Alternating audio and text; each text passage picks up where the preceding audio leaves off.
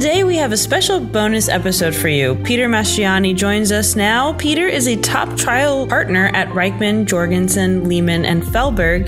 He is a seasoned attorney with nearly 25 years experience focusing on ESI, e-discovery, electronic evidence, information governance, and knowledge management related matters. Peter is here to talk to us about a landmark Google case around searching on the site. So Peter, what's this case all about? And of course, thank you so much for for being here with us on this bonus episode.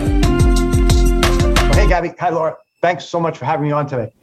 Um, so this Google case is about searching. The U.S. Department of Justice and the state attorneys general are accusing Google of monopolizing search advertising. So um, there's a monumental ar- amount of data you can imagine around searching and search advertising. Um, and the only way to win this case is to find a nearly infinitesimal needle in a nearly infinite haystack. So, just to jump on that, I feel like any case with Google is going to have an insane amount of data. I mean, Google is the search engine. Sorry, Bing. No offense. If anyone is like a Bing fan who's currently listening, or, or Explorer, which is all leaving. you Bing heads out there. Yeah, sorry. We don't, we don't care about you. We're talking Google today. yeah, I mean, there's just that's got to be a lot of data. I mean, it's also just to jump in, like it's it's it's its own verb now. Like to Google, we don't say to search it online. Like we say Google it. So I'm add- yeah, I'm adding it to my resume. Like it, honestly, I'm not looking for a job, so don't get excited, listeners. But I feel like it's good to have like on my resume. I'm like I'm excellent at googling. It's a skill. No question. No question. Well, there's a, a really interesting thing about this case that occurred, which is a term came up that the judge, both the DC federal judge and the Google attorney, had never heard before. Uh, the term is a petabyte, a pet petabyte of data. Well, Peter, before you go into that, uh, Gabi, how many terabytes are in a petabyte of data? you're just being mean right now. Uh, Oh, um, we've played this game in the past. Begin to tell you. No, Yeah. you never asked me about a petabyte. Yeah, it was the order. It was like, it, Um. what's the more data? And we'll ask right now, what's more data, a gigabyte or a petabyte? Well, a petabyte is quite a bit more.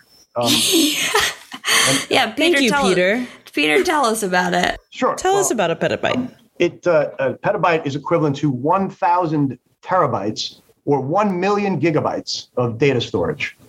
That's Um, what I was going to say. No, I'm Yeah, just I kidding. have, oh, sure. I, I knew you have it spot on. So, but I have a real, real world example. Uh, the average 4K movie is 100 gigabytes of data. So that would mean one petabyte of storage could hold 11,000 movies, 11,000 4K movies. How about that? Wow. That's I don't even know if I time. could collection. name. You're watching a lot of movies, won't they? Yeah, Uh, like that's, That's a, a lot large of movies. Yeah, a large collection right there. That's a cinephile right there. there's a lot of popcorn That's good. for this uh, discovery method. yeah, right, right, exactly.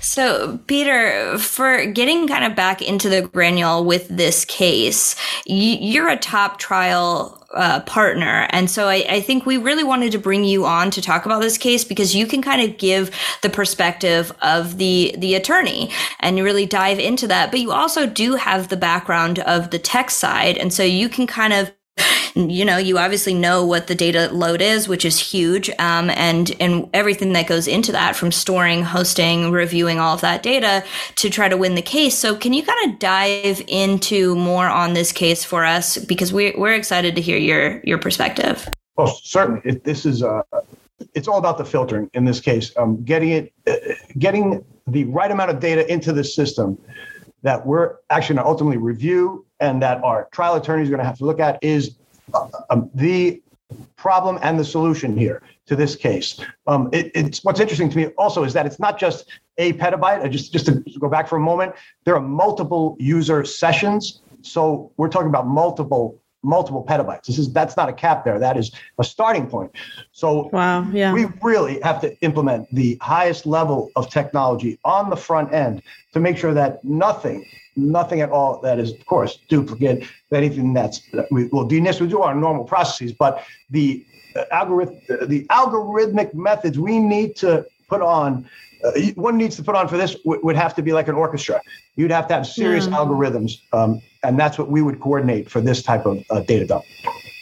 Wow, and and where does one even start with that? Um, you know, because I know you said you know you'll have your your kind of standard practices but with this volume and this amount of data is there like a game plan a strategy of how you would kind of start well, well, uh, like um, a lot of projects, the first thing to do is to understand the data. So that's really the most important part is to get in early and s- evaluate what's there. Uh, be, before doing that, say, saying anything would not be proper.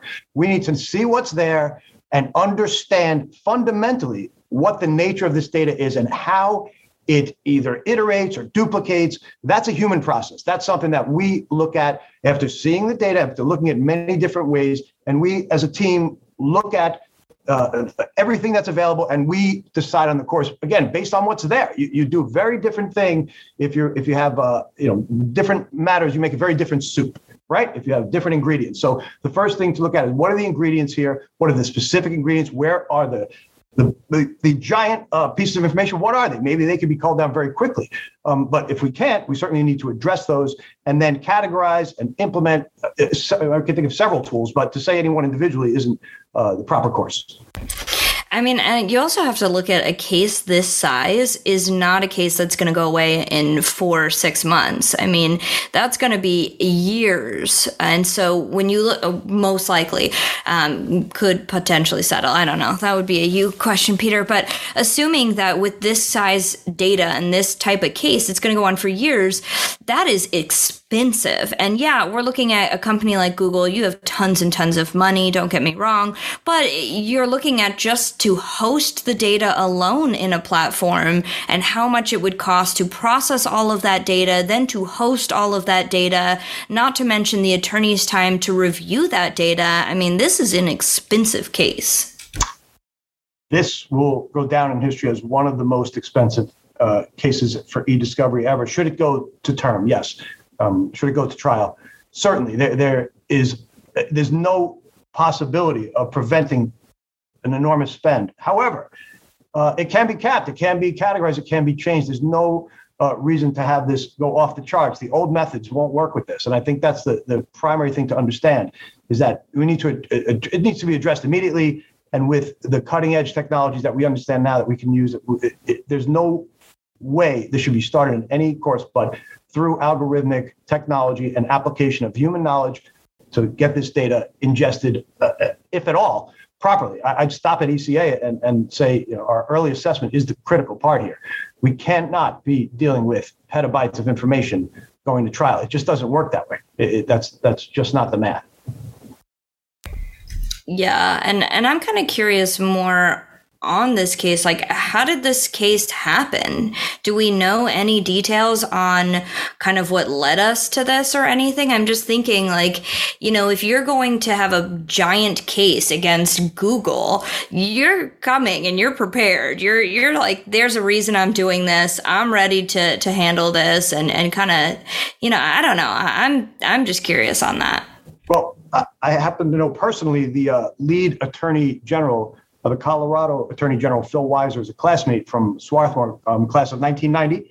Thank you. And uh, he is the one shepherding this. He's an antitrust uh, expert, I'd say, and he is certainly um, has all his ducks in a row before launching uh, anything like this. In fact, he was able to rally um, all the other attorneys general behind him um, for this litigation. So uh, I'm sure that his theories are solid. The question is, you know, can I just like uh, the job I do every day? Can I get the data to the trial attorneys uh, so that they can use it and win. And that's what I do every day. Is I, you know I evaluate millions of documents. We categorize. You know we, we work together on this law as well um, on several matters, and it's um really my job is to take data and make it digestible so that we can win a trial. And uh, this, if uh, a, if a dinner is a lawsuit, this is a tremendous banquet. Nice. Now I'm a little hungry. Um, just kidding. uh, well, that's that's really interesting. I mean, so how do you think this trial um, or this case, you know, will kind of?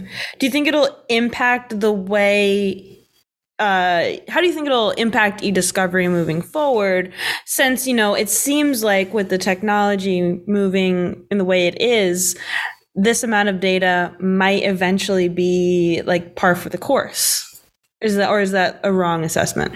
No, in fact, um, what's happening is they're actually creating new software to deal with these uh, with this volume of, of, information, with this volume of data. It's actually um, bespoke code that's being created right now, um, which may um, then be implemented, hopefully, uh, in the industry. It seems like um, once a software is created, it'll either be monetized or somehow uh, be, you know, um, spread through the industry. And this is a, a case of first impression in a lot of ways because of the volume.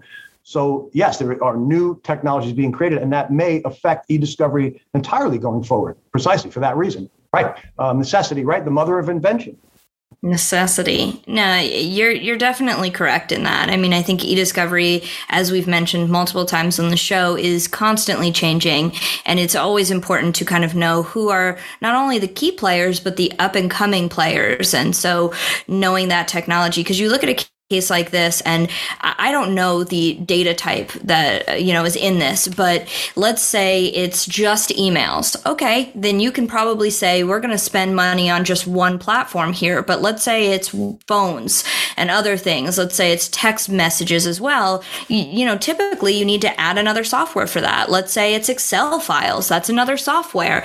And so trying to figure out all of these while reducing spend is crazy. and and you look at a company like Google, like their their whole thing is going to be we're Google. Like if I'm them, I'm like I just want to settle this case now. But if somebody is coming and saying I want to sue Google, they're like you're either settling for an extreme amount or we're just going to press forward. And so it's not just on Google that's spending the money. It's uh, you know everyone against Google. It's even the people representing Google.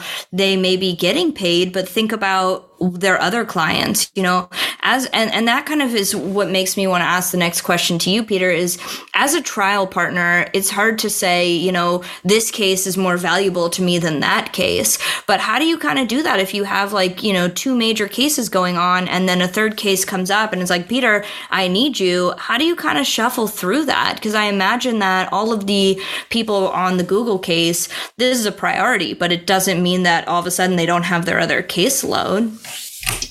That's absolutely true. And what's most important is to have the right team and to be able to iterate your processes and have that uh, ready to advance. Um, there's uh, and a gigabyte of prevention, right? We we talk about a lot uh, when it comes to information governance, and a similar practice is important when it comes to trials because if you know the plan, you certainly can then hand it off to the members of your team who you know have done it before, who are going to follow, and then it becomes more managerial instead of having to operate every single piece. Like most businesses, you need to be a, a good manager and empower the right people, and that's how you can scale. Yeah, no, that's that's fair. I think um, kind of diving back to the Google case, how do you think it's going to end? Do you think that they're going to take it all the way, or do you think that they'll end up trying to settle? Um, do you have a crystal ball?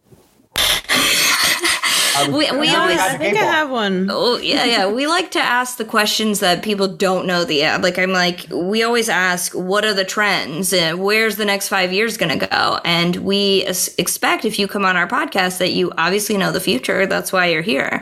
Sure. So tell us the future. Well, my prediction as a trial attorney is it goes to trial, and uh, that is always my hope because I believe that the truth comes out at trial, and uh, our team at Reichman, Jorgensen, Lehman, Feldberg, of course, is uh, the team to choose for trial. I like to say, take us to trial, right? or put us on trial, because what you'll find then is you'll find a team that's going to, of course, um, be able to excel. But of course, the trial teams that will be implemented here will have similar skill and ability. Um, and I, I love to, the to see the nature and the workings of a trial itself, because I really do feel that justice uh, results. And sometimes settlements uh, aren't always fair. They, they unfortunately are a result of uh, processing inefficiencies and things like this, where you have a petabyte of information or multiple petabytes. And then Google has some kind of power to say, well, we'll settle for maybe less than they should because we're dealing with the discovery dispute. Well, that's certainly not fair. So that's something that we should address with respect to the justice of this situation.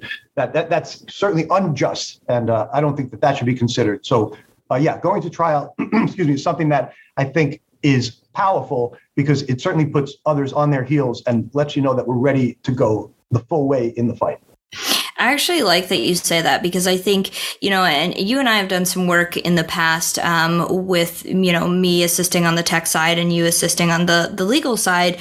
Um, and it is a, it's a powerful thing that I think you do and that I, I admire is when you get a case, you do want to go to trial where I think so many lawyers just figure, how do we settle the case? Because they think my client doesn't want to pay to go to trial and my client will, won't have to pay as much if they settle but uh, but I think that's sometimes it's you know for the client's sake, sure, but other times you're almost doing an injustice to your client because by going to trial, if you trust yourself and you're a good trial attorney, then you're going to trial because you believe you're going to win, and in which case your client's going to end up getting their money back at that point, getting more money at that point, and utilizing the right technology while going to trial is just going to make that happen even even more. So I appreciate appreciate that you're saying that. And I'm going to root for Google to just continue on to trial so we can kind of watch it happen.